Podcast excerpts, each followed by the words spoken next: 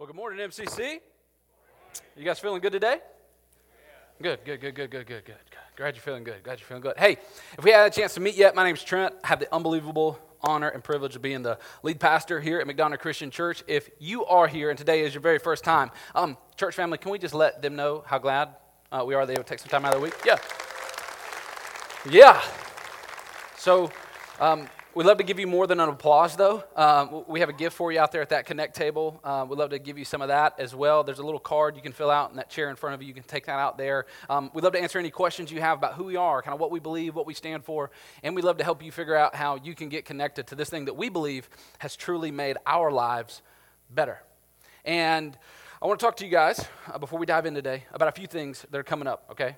It's not going to be the sermon before the sermon. It's just going to be a little bit of things that are coming up, all right? First thing, there's been a lot of people who, since September, have now started coming to MCC, and we, have been uh, rejoicing about seeing uh, new people come and get connected. And one of the things that's so important about getting connected to a local church is actually getting connected and plugged in to a community group. And today, uh, we have some community group leaders out there. Andy Daughter, who kind of leads that department for us, he's out there, would love to help any of you get connected into a community group. For some of you, you think about, man, what's the habit I need? Um, that is it. I'm just going to go ahead and tell you it's really hard to go after who God's called you to be without being surrounded by people who are trying to be who God has called them to be as well. And so, community groups may be a great next step for you right after service. Next thing, this is going to be happening tomorrow night.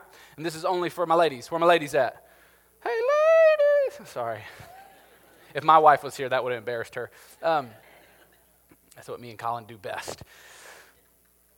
Um, but we are having a tapestry women's event. Uh, it's going to be the first one of the year. It's going to be launching off. They've got um, kind of a renewed vision and, and, mindset for where they're going to be leading the tapestry women's ministry for this coming year. And if you're a woman uh, and, you, and you're looking for a place to be honest, to be real, to have a conversation, and to have your tank filled back up so you can go and be poured out throughout the week, I invite you to come to that and to bring some people with you. So that's going to be tomorrow night, starting at 7 o'clock. Last thing, since I've been here, almost week in, week out, daily, I get phone calls, text messages, just, I mean, everything, Facebook messages, all these different type of stuff with people, you guys, just absolutely begging, saying, Pastor Trent, can we please, after this habit series, do a series on money? I just, I just cannot wait for you to talk to us about financial stuff and, and, and money and all that type of stuff. And so, I'm just kidding. That obviously has never happened. That's why people are laughing. Eh, but starting next week, we're going to be diving into a series. Because the reality that, that I found, even in my own life, and that I've seen in so many other Christians' life, is that while many times we would say, I am a theist, I believe in God, oftentimes, in regards to finances, we are economic atheists. And so the series is called Economic Atheist. We're going to be starting it next week. I want to give you an idea of what it's going to be like so you can check this out. All right, let me just look really quick right here. I'm just making sure, like, I'm I will take mental notes. I'm, I'm a, I have a photographic memory somewhat. I'm just trying to make sure who I see uh, four weeks from now and I don't see between now and then. I'm just kidding. You guys, here, here's the deal, and this is this is this pastor's heart to you on this. The reality is, man, I know so many of us. Um, it, it's hard in a society where there's so much pressure to do things with our finances the wrong way. And what my heart in, in starting this series is to say, let's anchor ourselves in what God's word says about how we should steward what He has given us. And so that's where we're going to be leaning to. This isn't me going to be twisting your arms so that I can get a private jet or anything like that. All right, so that's next Sunday. I'm very, very excited about this Sunday, though. Let's pray and dive into His Word. Jesus, we love you. We thank you that we, as your church, can gather together in a world full of plastic, fake, temporary, shallow, we can experience in a place like this something real, authentic, and deep. And we pray that your word would lead us to that today. I pray that as we talk about what we're going to talk about, the, the passion that God, I know you have for us, and the passion that you have for those who are not in this room will begin to fill our hearts, minds, and souls so much so that it overflows out of our mouths, our hands, and our feet. We love you, Jesus. Speak to us today, for if you do not, nothing of any significance will have been said. In your name, Amen. All right, so we've been in this series, uh, habits. We've been leaning into this. We, we start out kind of week one saying that we have, through our small decisions, the potential to do things that lead to big differences and have a big impact. And so we started out kind of week one saying that while everybody kind of has similar goals, we all, if we polled the room, would say, Yeah, I want this to happen in my life, or I want that to happen in my life, and the similarities would be across the room. The reality is, we experience a whole lot of different results. And a lot of those results are different because we have different habits. And that habits or systems are really what lead to success. And then we identified the fact that, man, for us, if we're following Jesus, having a successful life, having an Instagram worthy life, having a hashtag blessed type of life is not necessarily what Jesus has called us to. What Jesus called us to be is not necessarily successful, He's called us to be faithful. And so, week one, we said, I need to figure out who I want to become before I lean into what I need to do. And so, we asked that question Who do I feel like God has called me to become more of this year. And how can I focus on that? In week two, we start, started talking about how we can start the habits. We know there are things, if we're going to be and run after who God has called us to be, there are going to be half the things that we're going to have to start that are going to be different than what we're currently doing. And we talked about how to start the right way. And then last week, we talked about stopping. We talked about how because of what Jesus did on the cross, we now have this power over the sin in our life, over the things in this life that take us away from who He has called us to be. That through Him breaking the sin, breaking death, now every chain that could ever hold us back is broken, and we get to live in that. And so, as we've talked through this whole series, things of, of leaning into habits, I imagine there may have been some times where it felt like I was in your kitchen. And I was, you know, steel toe boots kind of sermons where it's like, you're not stepping on my toes. Um, but today, I have no desire to get into your kitchen. My desire today is to get into our kitchen. A lot of these sermons, these past three, they have been very specific to you. They have been very um, centered around kind of how you can take this and apply this and make things look different in your life. It will benefit us, but today I want to specifically lean in to us because I believe that there is a habit that if we collectively can possess, it can change everything. And so I want to ask you a question. Raise your hand if, if this is you. Raise your hand if you're the type of person when you wake up in the morning, you make your bed. Bed makers. Okay, bed wetters. No, just kidding. bed makers. Okay, we got a lot of bed makers. Raise your hand if you're like me and your wife makes your bed. It's good. That's why I have to get up before her because if I got up to go to the bathroom at 7:30, I'd come back and the bed would be made. I'd be like, "What in the world?" All right, raise your hand if you, as a child, or, or, or even now in your own home, eating a meal around a dinner table, eating dinner around the dinner table was something that happened in your home at least two times, at least two nights out of the week. All right, that's a lot of you. Good deal, good deal. Okay, so if that's you, well, I'm proud of you guys. If that's you, one of the things you may have stumbled on in your life is this thing called a keystone habit. If you're taking notes, you can write this down. A keystone habit is this a keystone habit is a small habit that unintentionally carries over into other areas of life. See, the researchers in, in, those books that I recommended to you, you know, especially in the one called uh, The Power Habit by Charles Duhigg, the research shows that people who get up and make their bed first thing in the morning, they have a, a better ability to be able to stick to a budget, which some of you are elbowing your spouse. I told you, I was trying to spend my money. And they also showed that for kids who eat at least two meals with their family around a dinner table, their test scores are shown to be higher. They're shown to have higher level of self-confidence as well.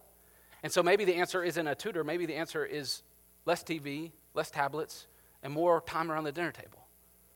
See, these keystone habits, the way they talk about them is the research shows that they are these habits that create a disproportionate effect into other areas. So you wouldn't necessarily think that making your bed would make you be able to stick to a budget, but it has that overlap effect. Another one of those keystone habits that they talk about in the research shows has the potential to overflow and affect different areas is food journaling. So it's literally taking a notepad or notes in your phone and you just write down everything you eat for a whole week, which some of you are like, that's terrifying. I don't want to do that. But the reality is, is, is that when you see what you're eating, you will start eating different. When you start eating different, you have different energy levels. When you have different energy levels, maybe you work a little harder. Maybe you work a little harder, and maybe you get a raise. That reality is that those small things over time lead to something different. And it started with something that was small. And so I began to ask myself, okay, that's a principle. I've seen that in my own life. There are things that I know that I do that lead to so many other things down the road for both positive and negative. And so I look at that and I go, okay, in light of that, this principle that we see not only in the world but also in the Word, how can this affect who we are as a church? And I began to think, man, is there a keystone habit that can be a habit for us as a church? That if we were able to do this one thing, it may have disproportional effects, not just for what's going on in this room, but what happens outside of it. Things like your workplace, things like your school, things like where you're going and playing sports with your family. Is there a keystone habit we could have? I began to read and, and think through and ask some people and talk some stuff. And the place I went for my first set of clues was the book of Acts. If you got a Bible, not Acts, Acts, A C T S, Acts chapter 2 is where I'd invite you to go with us. Acts chapter 2, starting verse 42, kind of down at the end. As you're turning there, uh, essentially what's going on here is, is jesus has came he's lived his life he has uh, gone to the cross he has been resurrected he ascended into heaven. Before he did he left his guys um, with this great commission to go into all the world to make disciples. He told them go ahead go to jerusalem. I'm going to send my holy spirit there and it's going to empower you to do more than you could ever imagine and then that happened. And then these types of things start happening what we see in verse 42 it says they devoted themselves to the apostles' teaching and to fellowship and to the breaking of bread and to prayer. And everyone was filled with awe at the many wonders, signs performed by the apostles. All the believers were together and had everything in common. They sold property and possession to give to anyone who had need. Every day they continued to meet together in the temple courts. They broke bread in their homes, they ate together with glad and sincere hearts, praising God and enjoying the favor of all the people. I love this last verse. And the Lord added to their number daily those who were being saved. So, what we see here in this verse, it gives us a clue into some of the things that the early church were doing habitually. Things that they were living out on a habitual basis that was a part of their daily, not just routine, but of their daily dedication. They were meeting in homes, they were breaking bread together, they were hanging out, they devoted themselves to the apostles' teaching. They were selling things and giving to those who had needs. And what we see there is that God began to add to their number. To put it in a simple way that I feel like we can remember and we can latch onto, is that what we see in this early church is they had the habit. They had this set of habits. And if you're taking notes, you can write this down. Because they had the habit of being the church, God had the habit of building the church. Consistently, we see them doing the things that the church was designed and appropriated to do by the power of the Holy Spirit that was working in and through all those people. And through that, God said, I'm going to build this church. Now, sometimes we can read that and, and swing a pendulum one way wrong or the other way wrong. We can take it and go, okay, well, if we do all these things, the church will grow.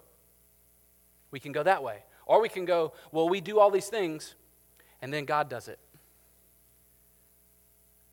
I think there may be some middle ground.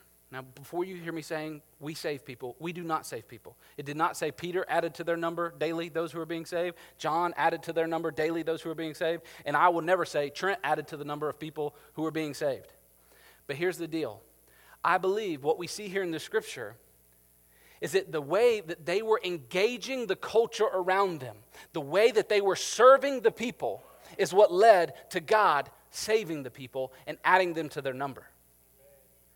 And that's when I, when I think about us as a church, I believe that, man, there are some things that we are missing. Because I read this passage, and I don't know about you, but I like that idea. I like breaking bread with you guys every single day. Carbs, yes, Lord. bread, come on. I like the idea if, if, if somebody in here had a need, that like you sell the boat and we give to the need. I like the idea of being devoted to some sort of form of teaching, like to have truth elevated to a level where we can go, oh, no, no, no, that's a lie. I know truth because I'm actually devoted to it. I like the idea of what's going on here. But somewhere along the way, I, am afraid that we, we missed out on some of this. And so I got through this and I was like, okay, well, well, is the keystone habit somewhere in that passage of scripture? And then I was like, well, they did like 17 different things. How am I going to figure that out? And I started to talk with uh, Tim and Rachel, our, our, children's ministry, student ministry pastor, and I, I had a good conversation uh, with a guy who goes to church here uh, named Chuck. And I began to study some, some pastors and leaders who are way smarter than I am and have figured some things out in regards to this because I believe that this principle is true. And I see it in Scripture, and I, and I feel like, man, what is it that if we could latch onto this, we could be a church that sees what God does in and through us affect generations? And so that's been what I've been praying around this week. That what we talk about today would be something that creates a ripple effect that goes out into generations and generations, not because of how well I preach it to you, but because of how well we live this out. And so, through, thought, through thought, prayer, seeking wise counsel, as we've leaned into this and had a good, hearty bit of discussion as a staff, where I believe for us as a church, if you're taking notes, write this down, never forget it. What could be a keystone habit for us is this that we invest and invite. That we invest in people and we invite them in to places like a community group, into places like a Sunday worship service, and when I say invest, I, I, say that because, you know, some places you could just so say, hey, man, the keystone habit is we just need to invite people in. And you guys, you just take the, you know, take your, your, your business cards and you're just giving them out to everybody. Come to church, come to church, come to church, church, church. And, and you've seen those places who do that. The reality is, man, there is something to investing in a relationship and saying, I know your name, I know your family. Because of the relational equity that I have invested in you, I now have grounds to invite you into something.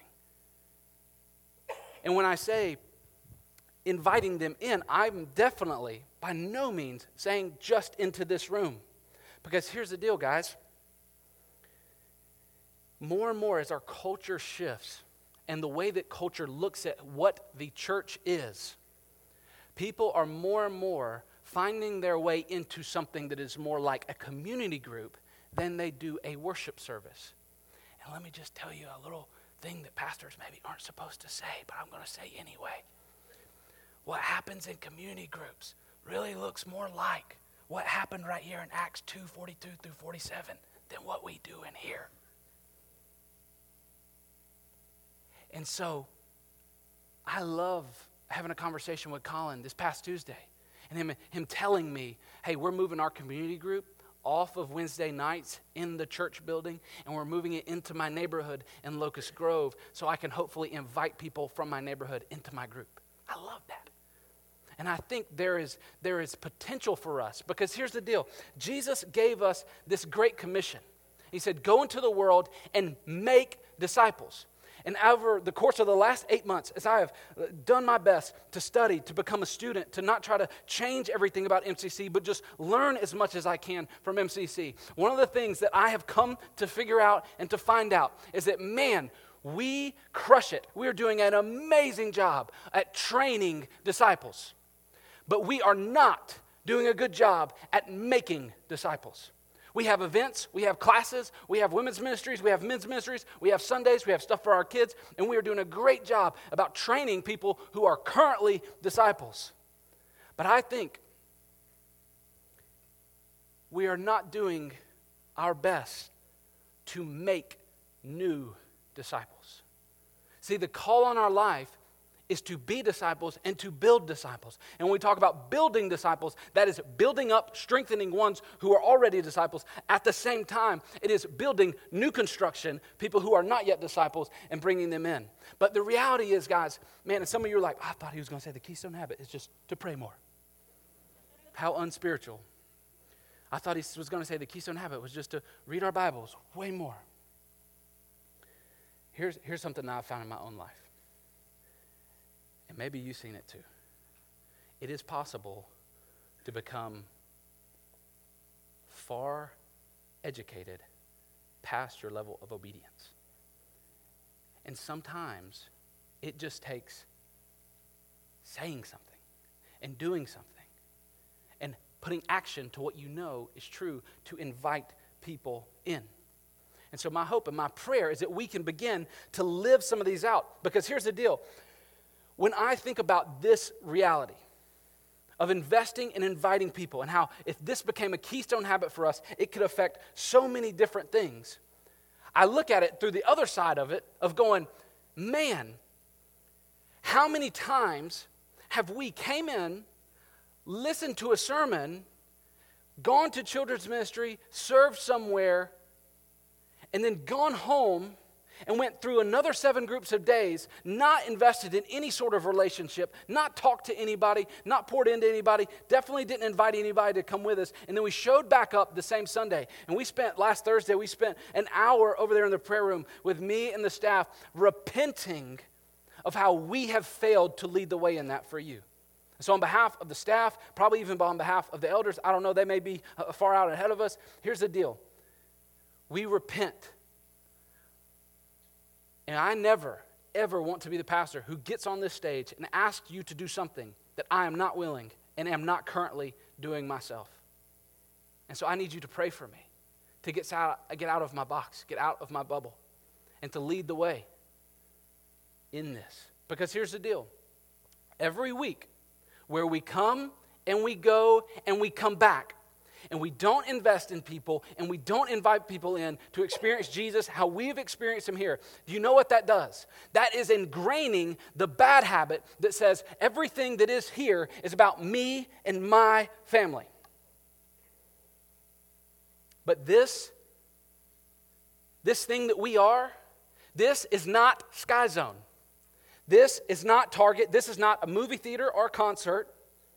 This is not a self help seminar. This is not something else to consume. This is a thing.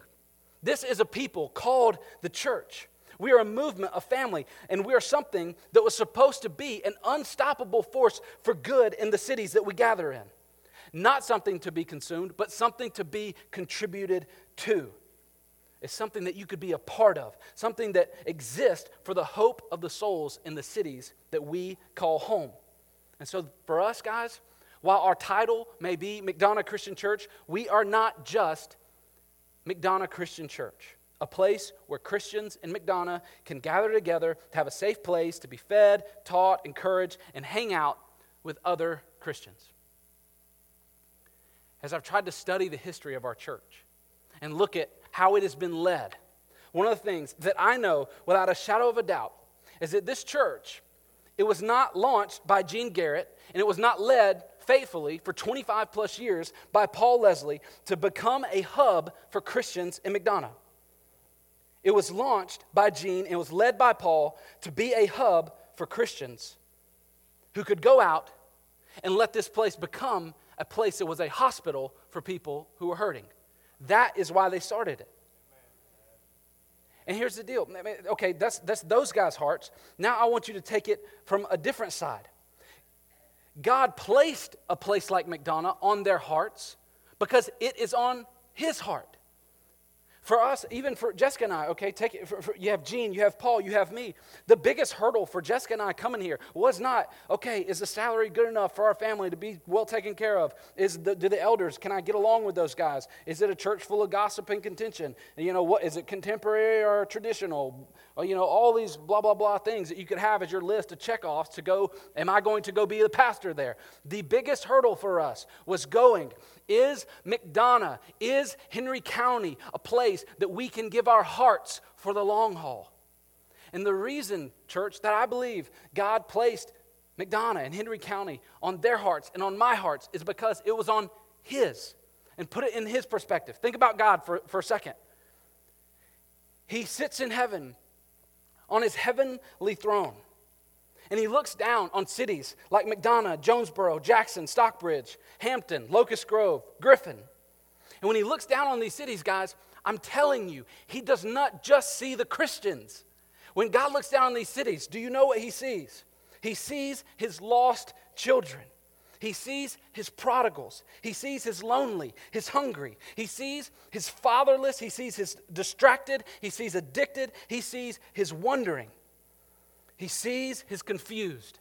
He sees his raped, his molested, his abused. He sees his hurting children in this city. That's what he looks at when he sees this city and the cities around us. And do you know what his response is when he looks down and he sees that? The Father's response is McDonough Christian Church.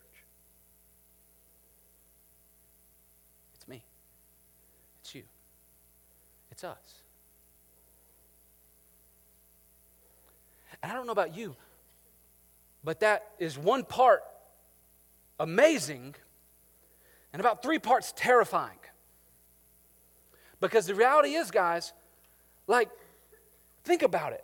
This, we're talking about God who looks down and sees what his kids are going through and doesn't go, All right, angels, you're way better equipped than them. I can't even get them to pay attention through a 30 minute sermon. I need you to go down and take care of those things. God doesn't go, okay, I created their brain. I can just send an angel down to rewire some things so that that kid never walks in on a parent who's strung out on drugs and I don't want them to see that. So I'll just go wire this up and, and fix this a little bit so that they don't see it. God has all of those at his beck and call, but refuses to use those. And instead says, I want to use my people. I want to use my church. That's the reason I let Jesus go to the cross so that his Holy Spirit could be in and active and alive through them everywhere to the far corners of the world. That's why the Holy Spirit is alive in us. And so, when we look at this and, and we think about who we are and who God has called us to be, and we understand that that is His response, what He is essentially saying is, I see those children, so I am sending my church. The Spirit of my Son, Jesus Christ, alive in and through McDonough Christian Church, is what I have chosen to bring hope to the hurting. It's what I have chosen to bring lost people into a place where they are found. And so I don't know about you. Like, I don't know what brought you to Henry County. I don't know what brought you in this morning. But here's the reality I believe if you are here, you have been appointed by God for such a time as this to be used by God to help the hurting, help the lonely, lead people who are far off from Him into His family. Here's the deal like, think about it from a strategic perspective. If heaven had a whiteboard, and they're up in heaven and they're doing whiteboard session, trying to figure out how they can end the things that are going on in our city that are breaking their hearts. There's the big problem, and that's the lost people, and they've got that highlighted and figured out. The solution to that is your name and my name, is our name as McDonough Christian Church. I mean, maybe, maybe we never got there to go that in heaven when God thinks about what will solve this, He thinks about His Son working through us. And, and, and man, again, this is one of those things that, that blows my mind because if this happens, we have got to understand what his heart has been all along.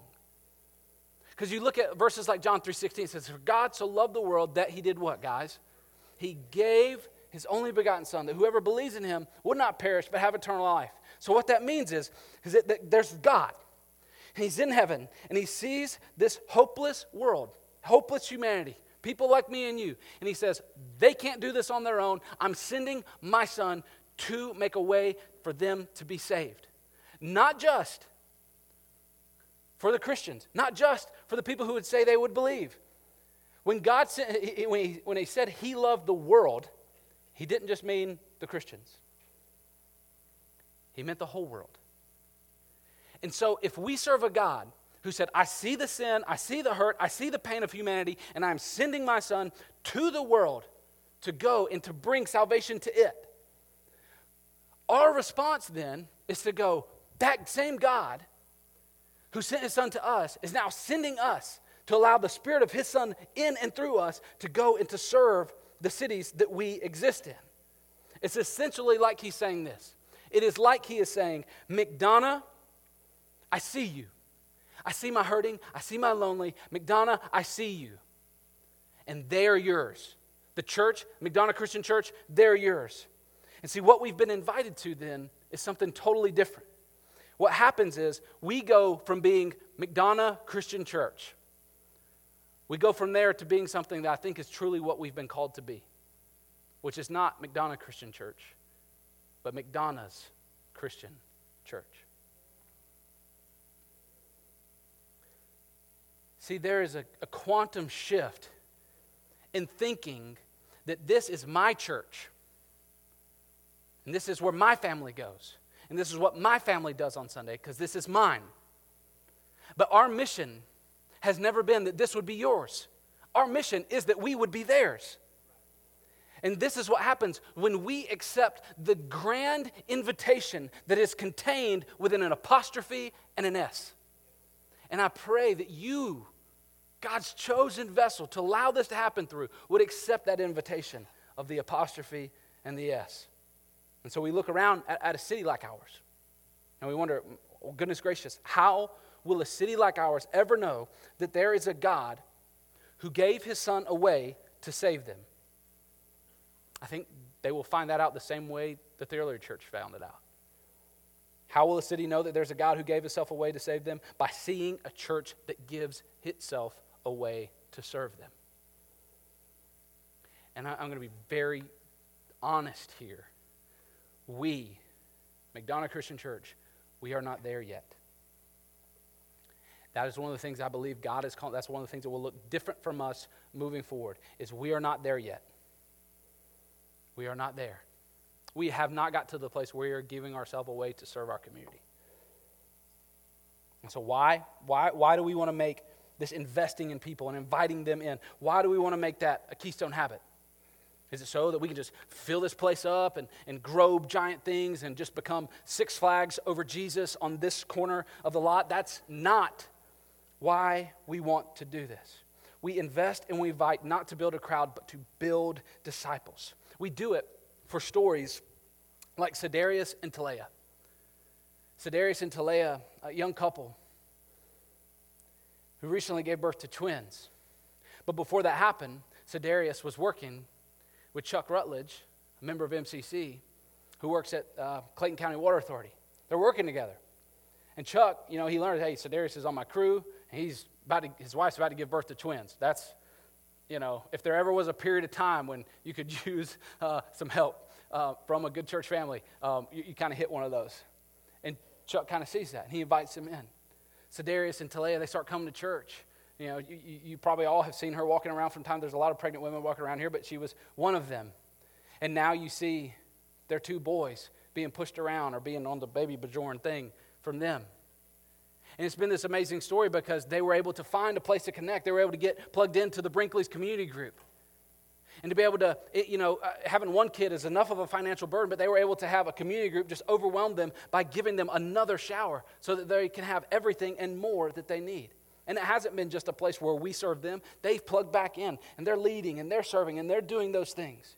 I think about the stories like the girl Ashlyn. Ashlyn was a girl uh, two weeks ago who came down front, teenage girl, and she comes up here and she's weeping.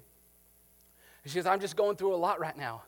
And I'm like, You're a middle school, I mean, you're a high school girl, so I, I can only imagine.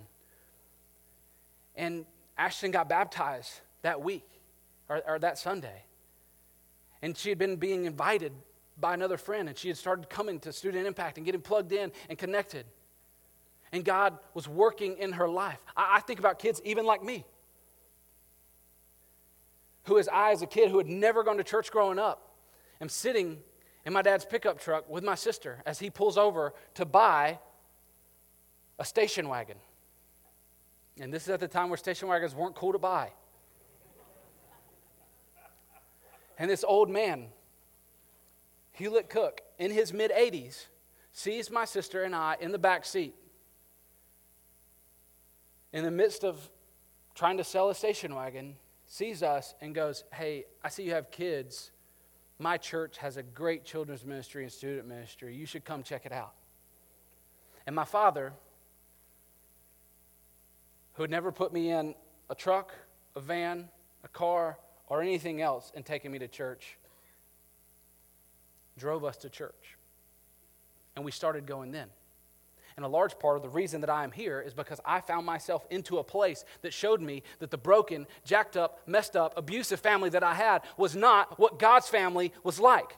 And I experienced what God's family was like through the local church.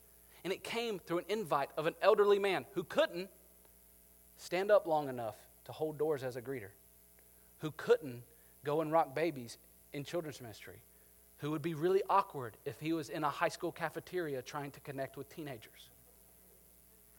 And so I would just say to some of you who are older in the room today, if you still have breath in your lungs, if you still have the ability to communicate, God is not done with you yet.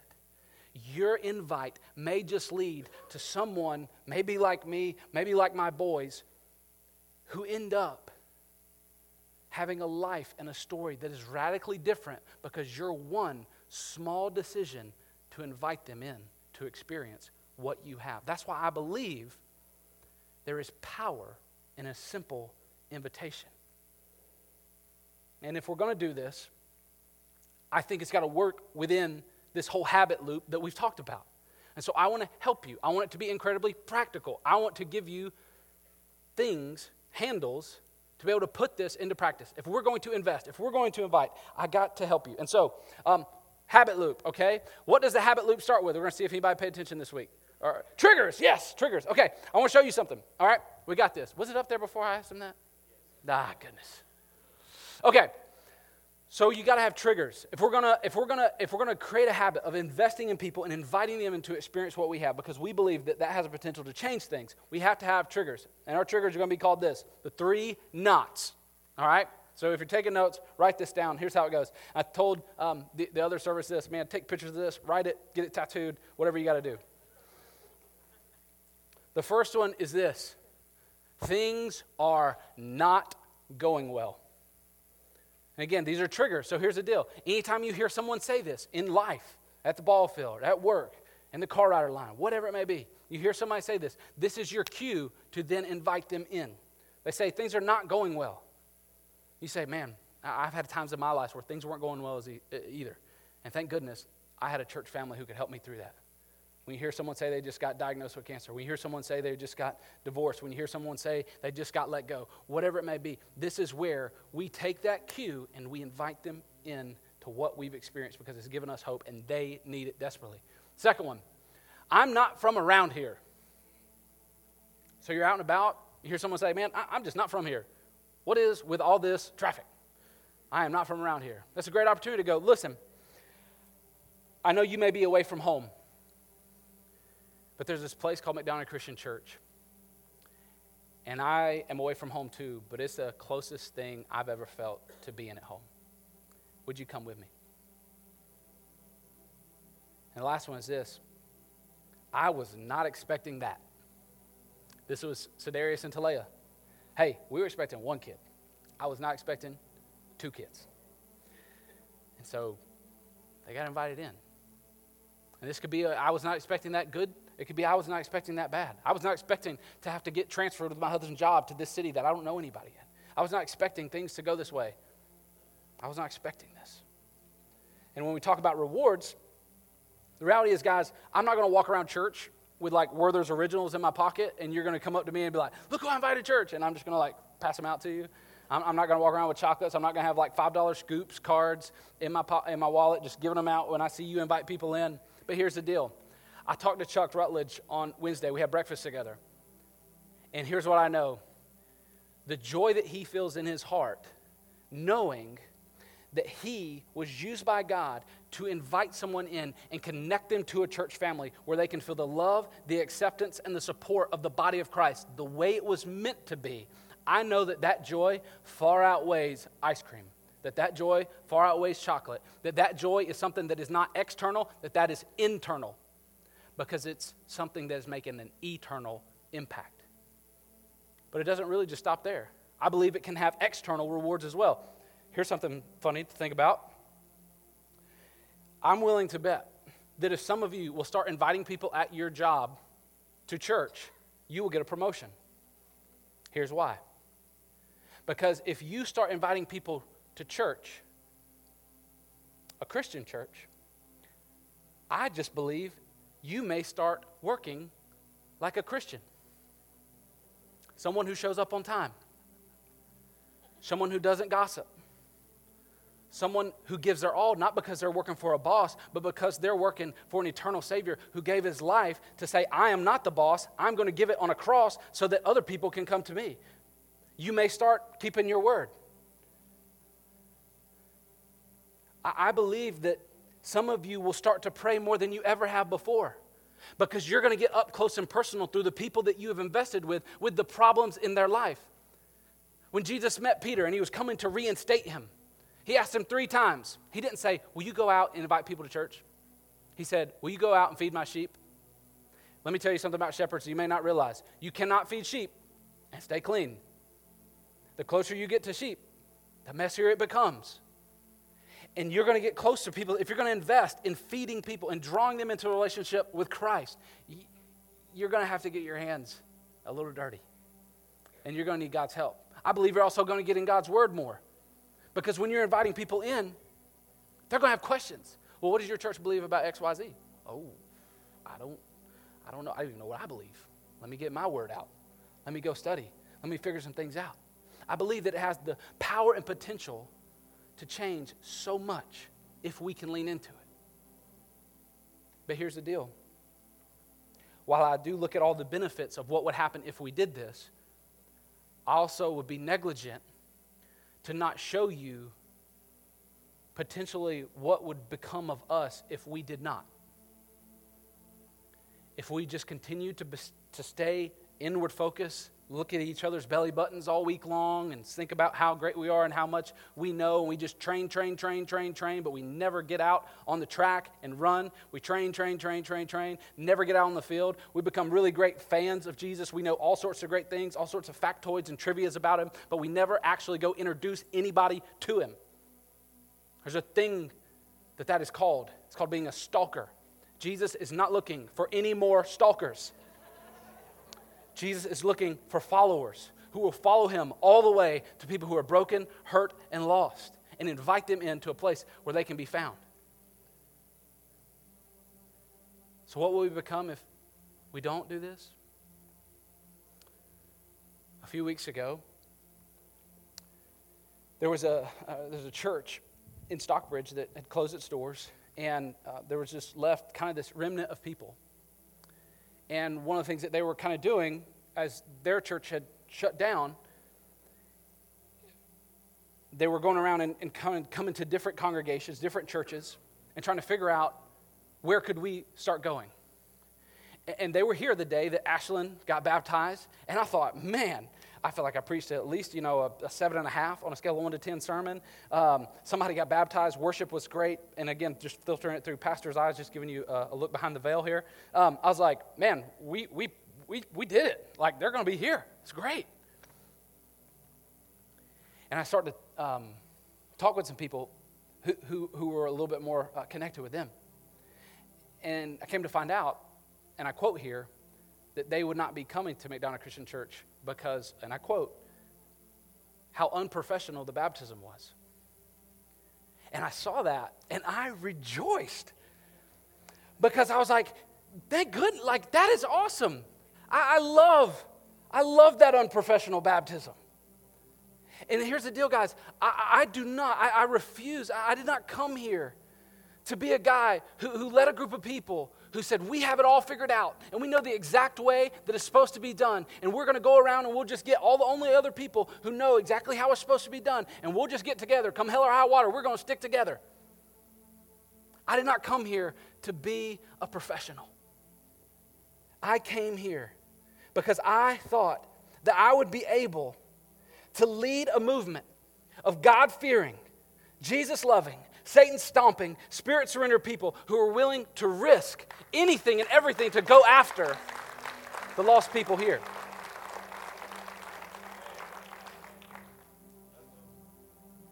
And, and here's, a, here's the deal, guys. I need your help. Our staff needs your help. There are places that you are into already that I could never get into. I don't have the key fob. You do. They would toss me out if I tried to get in the room that you're in seven days a week at work. And so I need your help. not for my sake, but for the sake of the people who are actually helpless. And we can start this week. You can start today. Here's the deal. If you're like, okay, well, I get you, Trent. Okay, I'm going to be listening for those three nots. What are they again? I'm not from around here. Things are not going well. I was not expecting this. I'm going to be listening for those, Trent, and I'm just going to be, I'm going to be listening. But I'm also going to stay in my house seven days a week and never get outside. I'm just going to listen to Fox News, too. You got to get out there a little bit, folks. Go and be, go and be, go and be. Here's the deal if you're looking for a place to start, in our urbanized society, so many of us have no idea the names of our four closest neighbors. Now, I know some of you live out in the boondocks and you're like, ah, that's a long ways away. That's, that's a rationalization, too, because I'm with you there. But here's the deal if you're looking for somewhere to start, just get to know their names. That's the investment. I'm, just going to invest in like learning your name. And don't think from there that, that like the relationship has to be on slow mo. Some of us, we, I learned their name, and then like I'm gonna wait for six months to go by, and then I'm gonna learn one of their kids' names, and I'm gonna wait for another six months to go by, and I'm gonna learn wh- whether or not they go to church or not, and I'm gonna wait for another six months or not, and I'm gonna invite them here. Like, listen, heaven and hell is a real place, and real people go there, and tomorrow is not a promise for any of us. So my prayer is that you would begin to live out what we're getting ready to sing about, the fact that that God is the God of this city.